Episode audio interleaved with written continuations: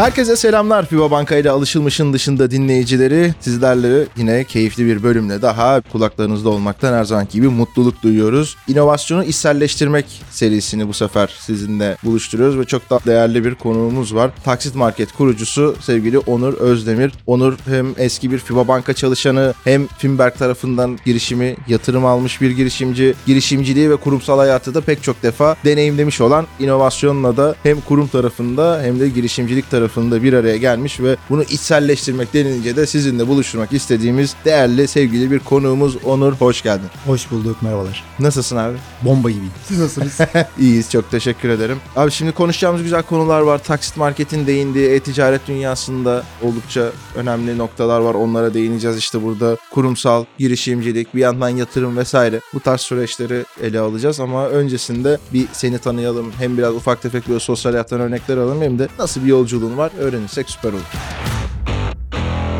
1984 Ankara doğumluyum. Ankara'da çalışmaya başladım. Yaklaşık bir 10 sene boyunca otomotiv, ilaç, finans şirketlerinde çalıştım. Daha çok sağ kadrolarındaydım Ankara'da olduğum için. 2013 yılında da İstanbul'a geldim. Genel müdür kadrolarında çalışmaya başladım. 2000'li yılların başında şirketlere web siteleri yapıyordum ve böyle öğrencilikte harçlık çıkarıyordum kendime. 2005 yılında işte bir otomotiv şirketiyle başladım çalışmaya. 2008'e kadar çalıştım. 2008'de tam böyle iş değiştirme kararı aldığım zaman Türkiye'de bir kriz patladı biliyorsunuz. 2008 krizi ve tabii dünyada sadece Türkiye'de demeyeyim. Tam o sıra artık böyle işsiz kaldım tabii. Gideceğim pozisyon kapandı. Ben de dedim ki ya neler yapabilirim acaba? Motosiklet hobim var. Çok uzun yıllardır yaptığım. Dedim ki motosiklet ekipmanlarıyla ilgili bir e-ticaret işi yapayım. O ara tabii bu kadar e-ticaret yaygın değil. 2008'den bahsediyoruz. Döndüm bir tane müteahhit arkadaşım vardı yine motosiklet camiasından onu ikna ettim. Dedim gel seninle bir bu işe girelim. Onun sermayesi benim de kendi network'ümle birlikte bir web sitesi açtık. Sonra yaklaşık bir buçuk iki sene biz bu işi devam ettirdik ama sürekli ailemden şey baskısı geliyordu. Oğlum SGK'lı bir işin olsun oğlum bırak bunları falan. Çünkü evde oturuyorsanız onlar için çalışıyor sayılmıyorsunuz. Home office kavramı o zaman yok. Dolayısıyla ebeveynler için belki hala yoktur ama sürekli sizi böyle dışarıya doğru iten hani git sabah gittiğini göreyim akşam geldiğini göreyim kafası var. Sonra Finans Bank'la tanıştım. Finans Bank'ta çalışmaya başladım. Şube ve bölge kadrolarında. Sonra zaten İstanbul'a gelişim yine Finans Bank'ın genel müdür kadrosuna geçişimle oldu.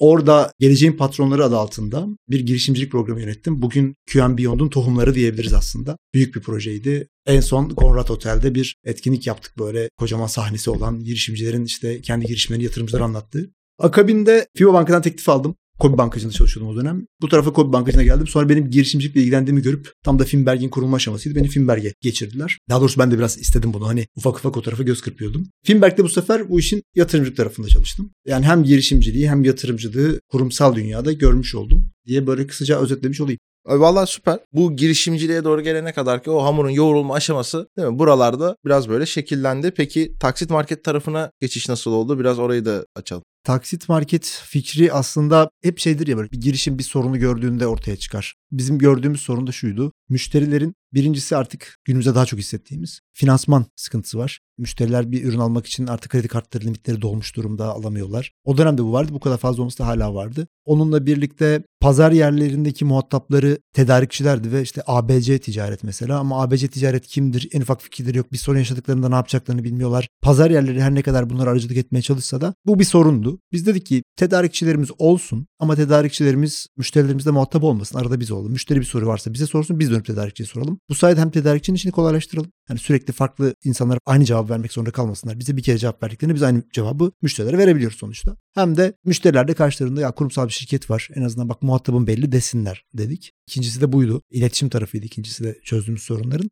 Böyle yola çıktık. Önce tabii ilk zamanlar online böyle onay falan yoktu. Sen işte internetten bir kredi alışveriş yaptığında kurye gönderiyorduk sana. Bu arada FIBA Banka bunu en başarılı yapan şirketlerden bir tanesi. Sektörde de öyle kabul ediliyor. İlk başladığımızda müşteri alışveriş yapıyor, sepetine ürün atıyor, satın al diyor. FIBA Banka hemen bir kurye yolluyor. Kurye geliyor kapısına, imzasını alıyor. Kurye ben imzayı aldım diye onaya basar basmaz sipariş onaylanmış oluyor. Tabii ki zor bir süreç şu an baktığımızda ama o dönem için gerçekten inovatif, gerçekten işleri kolaylaştıracak bir yöntemdi. Biz şeyi biliyorduk. Bir gün bu online onayların çıkacağını biliyorduk. Dolayısıyla hazırlığımızı ona göre yaptık. Bizim bunu convert etmemiz bir saatimizi falan aldı. Yani hani artık otomatik onay var dediklerinde sitemizi bir saat içinde tekrar Biz oradaydık kuryeden evet kuryeden direkt online'a çevirebildik.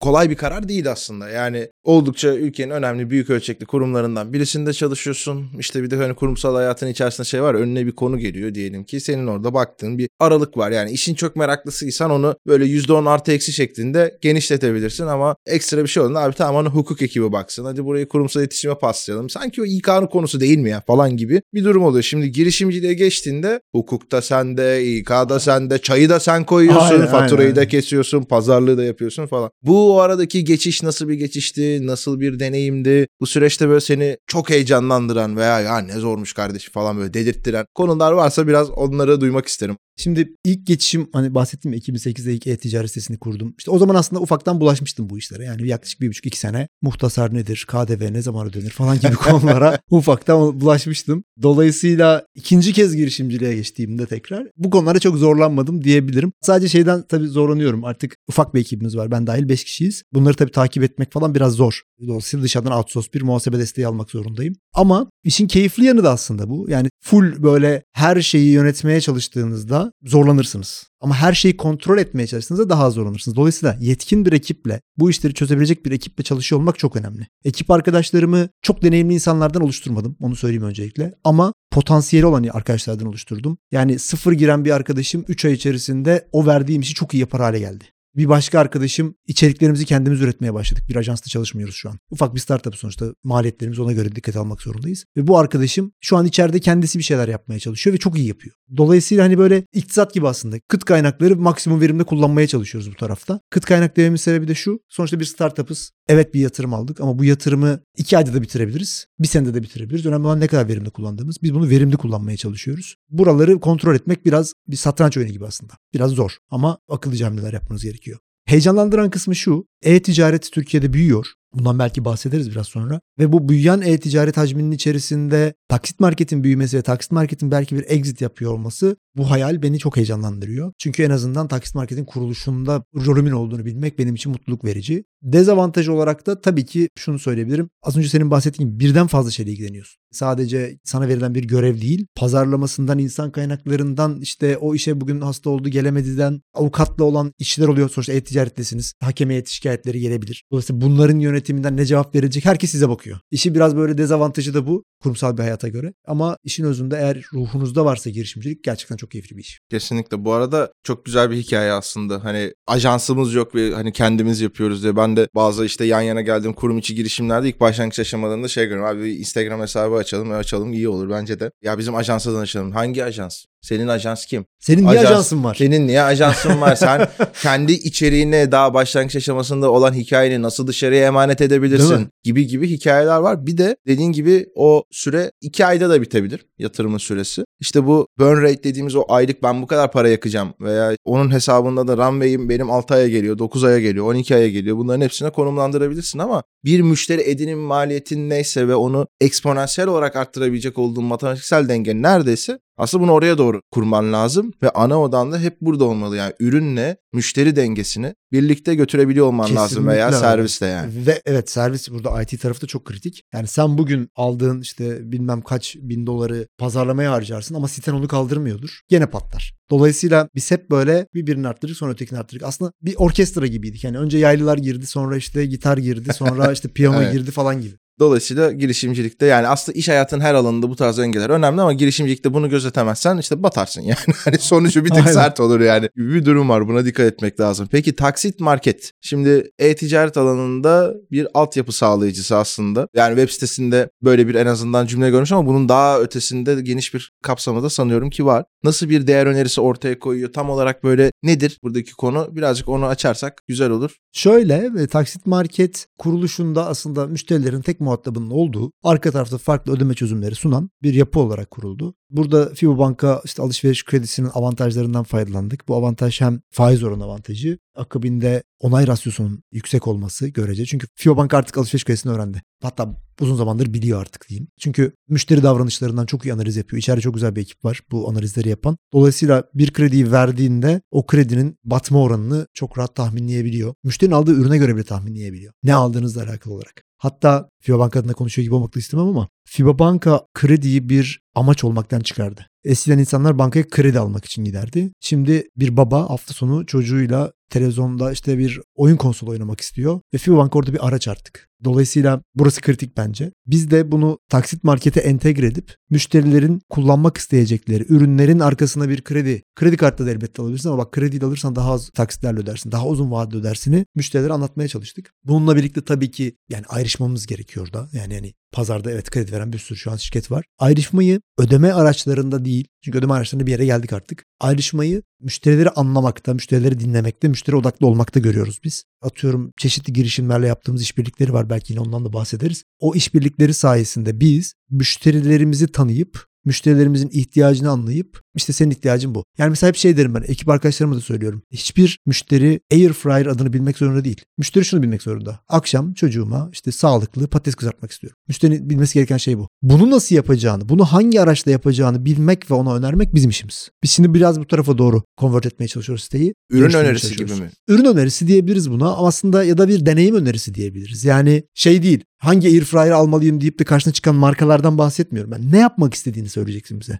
Şunu da diyebileceksin bir süre sonra. Hafta sonu çocuğumla bir şeyler yapmak istiyorum. Bu. Ne yapmak istediğini kapsamını belirtmesine bile gerek, gerek, yok. yok. yani. Ben senin çocuğunun hafta sonu işte evde geçireceksen zaman atıyorum işte sana Xbox önereceğim. Ya da ne bileyim dışarıda bir şeyler yapacaksan ne bileyim futbol topu önereceğim falan gibi. Biraz bu tarafa doğru çevirmeye çalışıyoruz yapımızı. Anladım süper. Burada işin rekabet durumu nasıl? Marketplace anlamında rekabet çok büyük ama biz bir marketplace değiliz bunu sürekli söylüyoruz. Biz de muhatabınız sürekli biziz. Çağrı merkezi biziz. Bizde bir ürün gelmediğinde sizinle birlikte biz takip ediyoruz. Mesela bu birçok yerde yoktur muhtemelen. Kargoda kaldı ürününüz. Operasyondaki arkadaşım sabah çekiyor listeyi. Ürünü teslim edilmemiş müşterileri buluyor. Arıyor diyor ki ürününüz diyor kargoya gelmiş. Buraya not düşmüşler sizi bulamamışlar diyor. Aa çok teşekkür ederim diyor. Ben gideyim alayım diyor. Ya da diyor ki ya ben çıkamayacağım. Kargo şirketi keşke bir daha dağıtıma çıkarsa diyor. Çözmeye çalışıyoruz. Bir saniye bekleyin beni diyor. Kapatıyor. Kargo şirketiyle de aramız çok iyi bu arada. Dönüp oraya diyoruz ki ya bir daha çıkarır mısınız dağıtıma? Tabii ki seve seve diyorlar. Ertesi gün bir daha çıkarıyorlar. Ya da çıkaramayacaklarsa çıkaramıyoruz ama bir gün bekletip ertesi gün çıkarabiliriz diyorlar. Yani Bu arada o bu bile başlı başına çok ciddi bir değer önerisi yani. Tabii yani sizinle birlikte dertleniyoruz aslında. Kargo size niye gelmediğinin derdi artık bize de. Birçok e-ticaret alanındaki site yani marketplace'leri yine harç tutuyorum farklı.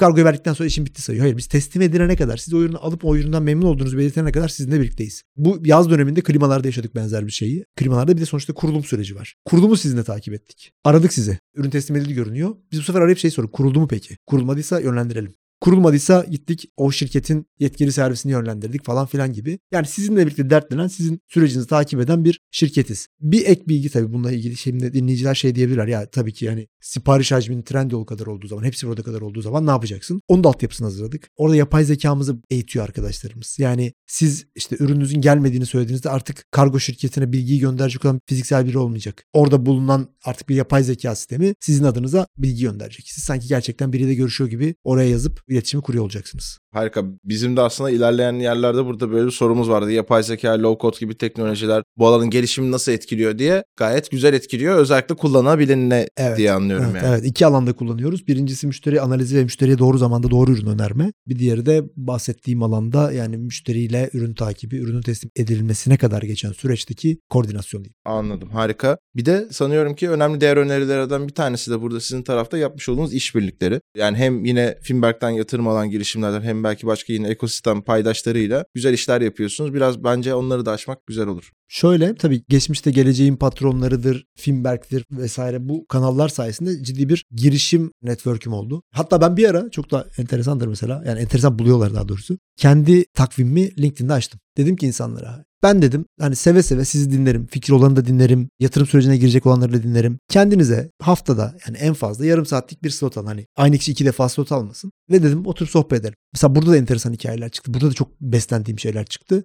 Hiç unutmam. Belki umarım bizi dinler ve tekrar ulaşır bana. Bir girişimcimiz bağlandı. Şey dedi. Abi merhaba dedi. Merhaba dedim. Ya benim dedi aslında dedi, bir fikrim yok ama dedi komünitem var dedi. Onlara ne yapabilirim onu soracağım dedi. Elimde bir güç var benim ama Evet. Ama gü- güç güç ne? Söyle dedim nedir o güç ne peki? Dedi ki abi ben Konya Kululuyum dedi. Güzel dedim. İsveç'te yaşıyorum dedi. Evet dedim. Abi dedi Kul'un nüfusu işte 20-30 bin dedi. İsveç'te 300 bin Kullu var dedi. Allah Allah. 300 hatırlamıyorum belki 100 bin lira ama çok ya binlerceydi böyle. Yani Kul'dan 3-4 Ya kat daha fazla. fazla. Çok daha fazlaydı. ben böyle kaldım nasıl yani diye. Sonra görüşme sonra Google'a arattım. Gerçekten öyleymiş. Diyor ki ben buradaki kullara bir şey yapmak istiyorum diyor. Hedef kitleyi belirlemiş ama fikir yok falan böyle. Hani böyle çok keyifli sohbetler girişimcilerle geçirdim. Dolayısıyla güzel bir network'üm oldu. insanlara çok daha böyle yakın ve sıcak davranmaya çalıştım ki beraber bir şeyler çıkaralım ortaya diye. Bu sayede e, mesela şu an Taksit Market'te iki tane büyük işte entegrasyonumuz var. Bir yapay zeka zaten söylemiştim onu. B2Metric'le bir şeyler yapmaya çalışıyoruz. Yazılım aşamasında o. Bir de yine Finberg'in yatırımlarından, Finberg'in ekosisteminden Mindsight'la bir işbirliği yaptık. Burada şunu yapıyoruz biz. Bizde hiç bulunmayan, tedarikçisini tanımadığımız bir ürünü müşteri almak isterse bize ulaşıyor. Diyor ki ben diyor tamam her şey çok güzel ama Taksit Market'te şu ürünü bulamadım diyor. Tamam diyoruz. Bize biraz zaman tanıyın. Biz Mindsight sayesinde o ürünün tedarikçisine ulaşıp yani tedarikçinin hiç haberi bile olmuyor bu arada. O ürünü uygun ödeme koşullarıyla müşterinin karşısına çıkarıyoruz. Yani ne oluyor? İşte bizim sitemizde olmayan bir anakart alacaksınız işte atıyorum ama çok pahalı bir anakart. Bunu almak istiyorsunuz. Hiçbir yer size taksit yapmıyor falan. Bize ulaşıyorsunuz. Biz bunu Mindsight'la birlikte çok kısa bir sürede çözüyoruz. Bu arada böyle anlatıyorum ama bu Tabii herhalde arkadaki proses çok- yani acayip proses. Evet tabii. ve çok da kısa sürede dönüş yapıyoruz. Yani müşteri en fazla herhalde 10-15 dakika dönüş yapıyoruz. Çok dinamik bir ekibimiz var. Kurumsal iş yapmamamıza rağmen yani B2B iş yapmamamıza rağmen Türkiye'nin en büyük enerji şirketlerinden bir tanesi elektronik ürün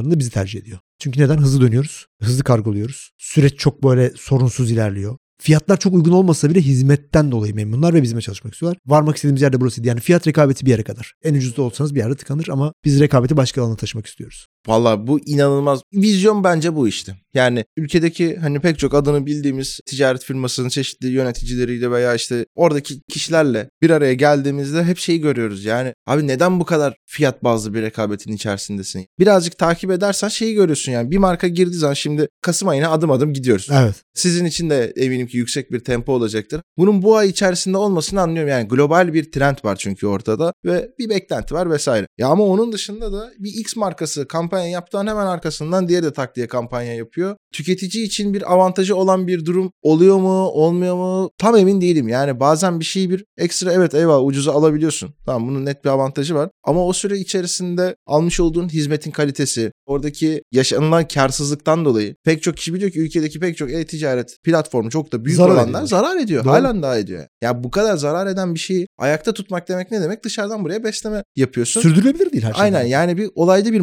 mantıksızlık var. Yani bir business mindset olarak bir yerlerde bir eksiklik var. O da bu rakiplerle ayrışmayı falan aslında birazcık da o yüzden de merak ediyordum. Yani fiyat bazlı rekabetin dışına çıkıp işte böyle gerçek değer önerileriyle insanlara gidebilmek gerekiyor. Çünkü önemli dertlerden bir tanesi de şu. Halen daha Türkiye'de de dünya nüfusunda e-ticarete aktif bir kullanıcı olarak adım atmamış pek çok insan var. Karşısında yetkili ve güvenilir bir merci bulamamaktan dolayı olduğunu bunu ya benim söylememe gerek yok. E-ticaret gurusu diyebilecek olduğumuz pek çok insan adı kadar iyi biliyor yani. Dolayısıyla burayı çözecek güzel bir adım olmuş. Elinize elinize sağlık abi süper. Ya müşterileri tedarikçiyle baş başa bırakmak her iki tarafı da yoruyor. Yani müşteriyi de yoruyor, tedarikçi de yoruyor. Az önce bahsettiğim yani tedarikçi her müşteriye aynı cevabı veriyor ve sıkılıyor bundan bir süre sonra. E müşteri de sürekli işte kargom nerede, üründe şu özellik var mı, bu özellik var mı diye sorarak hem alacağı cevabı uzatıyor süreyi bu. Çünkü herkes soru soruyor. Ama biz burada çok rahat bir şekilde kendimiz karşılayabiliyoruz. Çok basit bildiğimiz bir şeyle tedarikçi bıraksın kendi işini yapsın, müşteri kendi işini yapsın. Biz ortada bütün işleri çözeriz mantığıyla çıktık yola. Süper. Burada şimdi merak ettiğimiz bir diğer konu da Finberg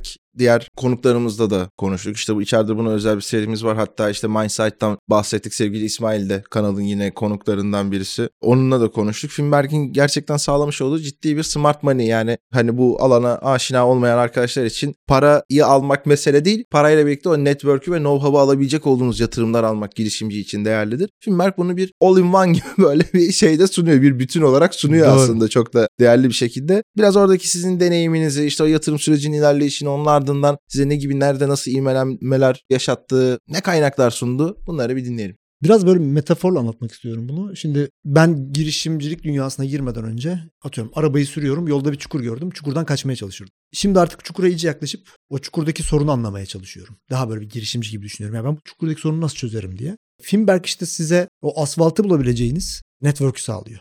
Biraz böyle hani smart money'i metafor anlatmak gerekirse böyle bahsedebilirim. Biz de şunu yaptık. Şimdi bizim taksit marketin 3 tane sac ayağı var. Bir tanesi müşterinin finansmanı. Bunu Fibo Banka alışveriş kredisiyle çözüyoruz.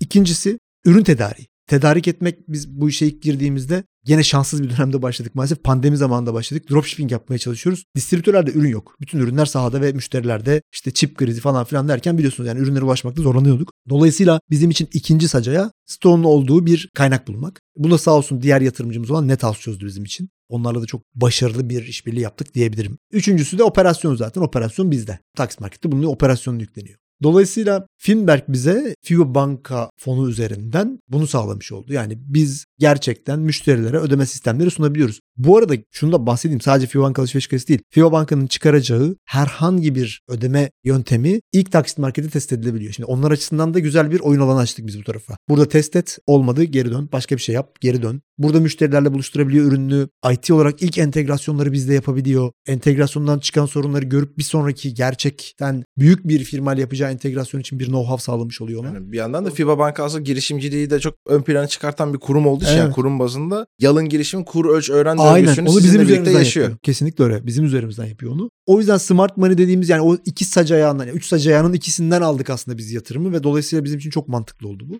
Doğru ilerlediğimizi düşünüyorum özellikle yatırım alma konusunda. Aynen öyle. Yani bunun böyle aksi adımları atan tanıdıklarım var maalesef Var, evet. yani. Bazen de oluyor buna da yapacak da bir şey yok yani girişimin hayatta kalması için ama sonrasında başa çok büyük ağrılar açıyor. Buraya doğru bir başlangıç yapabilmek böylesine değerli ortaklıklarla birlikte gerçekten çok da güzel. İşte böyle iyi değer önerilerini düşünecek vizyon da kaynakta ortaya çıkmış oluyor. Sohbetin yavaş yavaş sonuna doğru geliyoruz. Bir yandan hani bu konu aslında çok derinlikli bir konu. İşin içerisinde çünkü fintech'i ilgilendiren hadiseler var. E-ticareti ilgilendiren konular var. Müşteri deneyimiyle ilgili otursak muhtemelen burada saatlerce konuşacak Kesinlikle. kim bilir ya olayın UI UX'inden tut da en ufak işte zaten biraz önce bahsettiğim müşteri teslim sürecine kadar 50 tane konu vardır. Ama en azından biraz başlık başlık girdik. Burada eklemek istediklerim varsa onları da alalım isterim. Bir de Taksit Market'in gelecekteki projeleri, hedefleri nelerdir? Karşımıza nasıl görmeye devam edeceğiz?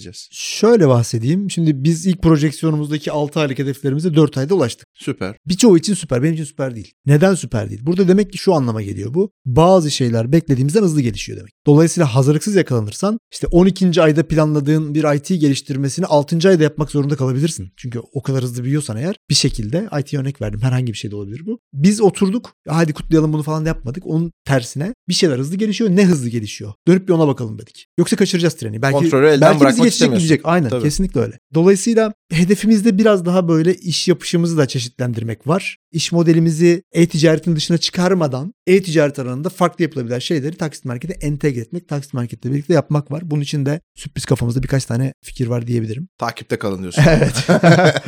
Dolayısıyla yani özetlemek gerekirse yeniliklere devam edeceğiz ama akıllı adımlar atacağız. Bunları yaparken de gerçekliğimizden kopmayacağız diye özetleyebilirim. Güzel abi. Bunu bir imza cümle olarak kullanır. Müsaaden olsa başka içeriklerde de satarım. Evet bunu. tabii tabii olur. Eyvallah. Evet, bölümün sonuna doğru da geldik. Şimdi burada bizi dinleyen dostlarımız arasında kurumlarda çalışan profesyoneller var, kurum içi girişimciler veya adayları var. Hakikaten doğrudan girişimciler var. Bunları hem bize gelen temaslarda hem işte dinleme grafiklerindeki yaklaşımlardan rahatlıkla görebiliyoruz. Onlara vermek istediğin tavsiyeler var mıdır? Şunu unutmayın, bunu aman diyeyim yapmayın. Herkesin gerçekliği de şeyi de başka tabii ki ayrı mesele ama kendi deneyimlerinden yola çıkarak neler söylemek istersin? Şöyle özetleyeyim o kısmı da.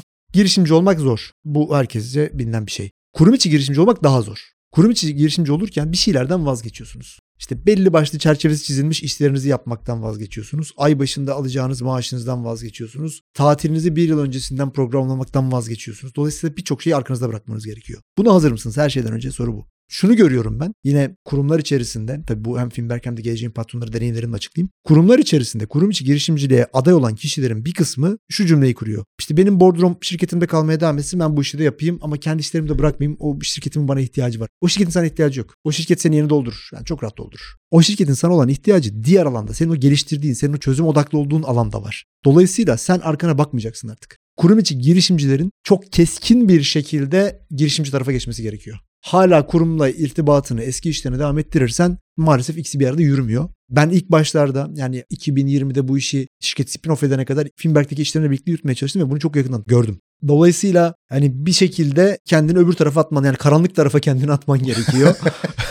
ve evet herkesin yapabileceği bir iş değil. O yüzden hani aynanın karşısına geçip bir kendine sorman gerekiyor. Ben bunu yapacak kişi miyim? Ben bunu yapabilir miyim? Yapamayacaksan o an vazgeç. Çünkü dediğim gibi riskli bir Bence yer. bunda hiç ters bir şey de yok bu arada. En çok anlatmaya çalıştığımız şey de bu yani. Öyle bir bazen dans ediyor ki abi girişimcilik süper, kurumsal da falan gibi bir duruma gidiyor. Evet, evet. Değil ki yani herkesin başarılı olduğu ve Kulvar sevdiği farklı. bir şey var yani. Alan var. Önemli olan nerede bulabildiğini anlamak ve ona göre yoluna devam etmek Kesinlikle. aslında. Bazıları çok kurumsal hayata uygundur mesela. Tabii. Kendi seviyeleri işi çok düzgün yapıyordur. İşte harika bir ekip yönetimi yapıyordur. Hiyerarşik çalışıyordur. Şirkete aldığım arkadaşlarım hep böyle farklı şirketlerde çalışmış insanlar. Dolayısıyla hiçbir girişimde çalışmamışlar. Bana ilk şeyi sordular. Onur Bey sizin odanız nerede dediler. Dedim ki ne odası? Şu sandalyede ben oturuyorum. Böyle şaşırdılar. Nasıl yani odanız yok mu dediler. Ne odası yani burada birlikte çalışıyoruz. 5 kişiyiz zaten. Neyin odası? 5 kişi olmasak da neyin odası? Onlara hep şey söylüyorum. Bu şirket 50 kişi olduğunda ben sizin yanınızda oturacağım. Özel bir konuşmanız varsa gider şu arada konuşursunuz. Ben sizin hep yanınızda olacağım. Kurumsalda bu pek böyle olmuyor. Kurumsalda araya hiyerarşiler giriyor. Kopukluklar başlıyor. Yani tabii Çünkü bambaşka bir oranın konu. doğası biraz da ona göre yani. Evet böyle. Zaten o yüzden girişimciler var. O yüzden kurumlar girişimlerle işbirliği yapıyor aslında. Aynen öyle. Bu algıyı kırmak ve bu dinamizmi yakalamak için işbirliklerinin sebebi bu. Kesinlikle süper. Bence tam son cümlelerde de işin en önemli taraflarından birisine değindin. Yani FIBA Banka gibi bu kadar aslında büyük ölçekli bir kurumun bu kadar çok girişimciliği ve inovasyonu benimsemesi, bunu hem kurum içerisinde tabana yaymak için ciddi bir şekilde uğraş vermesi, bir yandan burada işte Finberg gibi bir yapıyla ve başka aslında paydaşlarıyla birlikte de girişimlerle yan yana gelmesi, yan yana gelmenin ötesinde onları da böyle koşturup oradan besleniyor olması ve orayı da ciddi şekilde ayağa kaldırıyor olması tam olarak aslında bu karşılıklı ihtiyaçları giderme noktasından gelen bir konu yani ve çok da güzel bir konu. Son bir şey daha ekleyeyim ben. Tabii ki. Şimdi girişimciler açısından ekledim bir de kurumlar açısından da ekleyeyim bir şey. Şuna denk geliyordum zaman zaman farklı birimlerde. İşte bir girişim var. O girişimle ilgilenebilecek departmanın yöneticisiyle tanıştırıyorsun böyle. Girişimci çıkıyor. Sonra diyor ki yönetici. E bunu biz de yaparız. Ya yapacak olsaydın zaten bugüne kadar yapardın bir. İkincisi evet o işi yaparsın ama o işi senin yapman yıllar alabilir. Ama girişimci çok hızlı konvert edebiliyor. Yani çok hızlı yapıyor, deniyor. Yok, uzmanlığı dönüştürüyor. dikeyi o zaten. Evet yani. dikeyi o. Sen o kadar iş yükünün arasında bunu yapamayabilirsin. Ama bu adamlar bu işe gönül vermiş ve bu işi senden daha hızlı yapabilecek ve daha hızlı sürekli değiştire değiştire sürekli ekleme yaparak ilerletebilecek bir yapıdalar. Dolayısıyla kurumlara da buradan yine önerim. FIBA Banka tabii ki çok bunun önderliğini yaptığını düşünüyorum ben. Kurum içi girişimciliğe önem versinler. Bunu sadece bir PR malzemesi olarak kullanmasınlar. Bundan faydalanmaya çalışsınlar diye söylemiş olayım son olarak. Son olarak da taksit markette çalışın diye ekleyelim mi? Evet tedarikçilere sesleniyorum buradan. Aynen. Valla Onur ağzına sağlık abi. Hem ekip olarak vermiş olduğunuz emekler için hem burada vakit ayırıp katıldığın için çok teşekkür ederiz. Ben teşekkür ederim. Oldukça keyifli, güzel ve öğretici bir sohbet oldu. Evet sevgili dinleyicilerimiz aslında buradan çok fazla şey çıkartabilirdik ama biraz böyle sade yalın tutmak istiyorum. Çünkü bence iki tane konu çok net bir şekilde güzel bir halde Onur anlattı. O yüzden şöyle özetliyorum. Bir sonraki bölümde yeniden görüşünceye dek müşteriyi, sahayı, çevremizdeki aslında bütün insanların ihtiyaçlarını çok iyi bir şekilde anlayabildiğimiz ama gerçekten o empatiyi kurup arkasında yatan nedenleri sorgulayabildiğimiz ve yolda önümüze çok doğal bir şekilde çıkan engellerden de korkmadan o engeli yaratan sorunları anlayıp onu o şekilde aşabildiğimiz hatta çukur demiştin o çukuru belki doldurup gidebildiğimiz ki en azından arkamızdan gelenlere de burada daha rahat bir yol açabildiğimiz ve tabii ki alışılmışın dışına çıkmaktan korkmadan geçirecek olduğumuz günler diliyorum hepimize. Kendinize çok iyi bakın. Sağlıkla, merakla ve yenilikle kalın. Görüşmek üzere.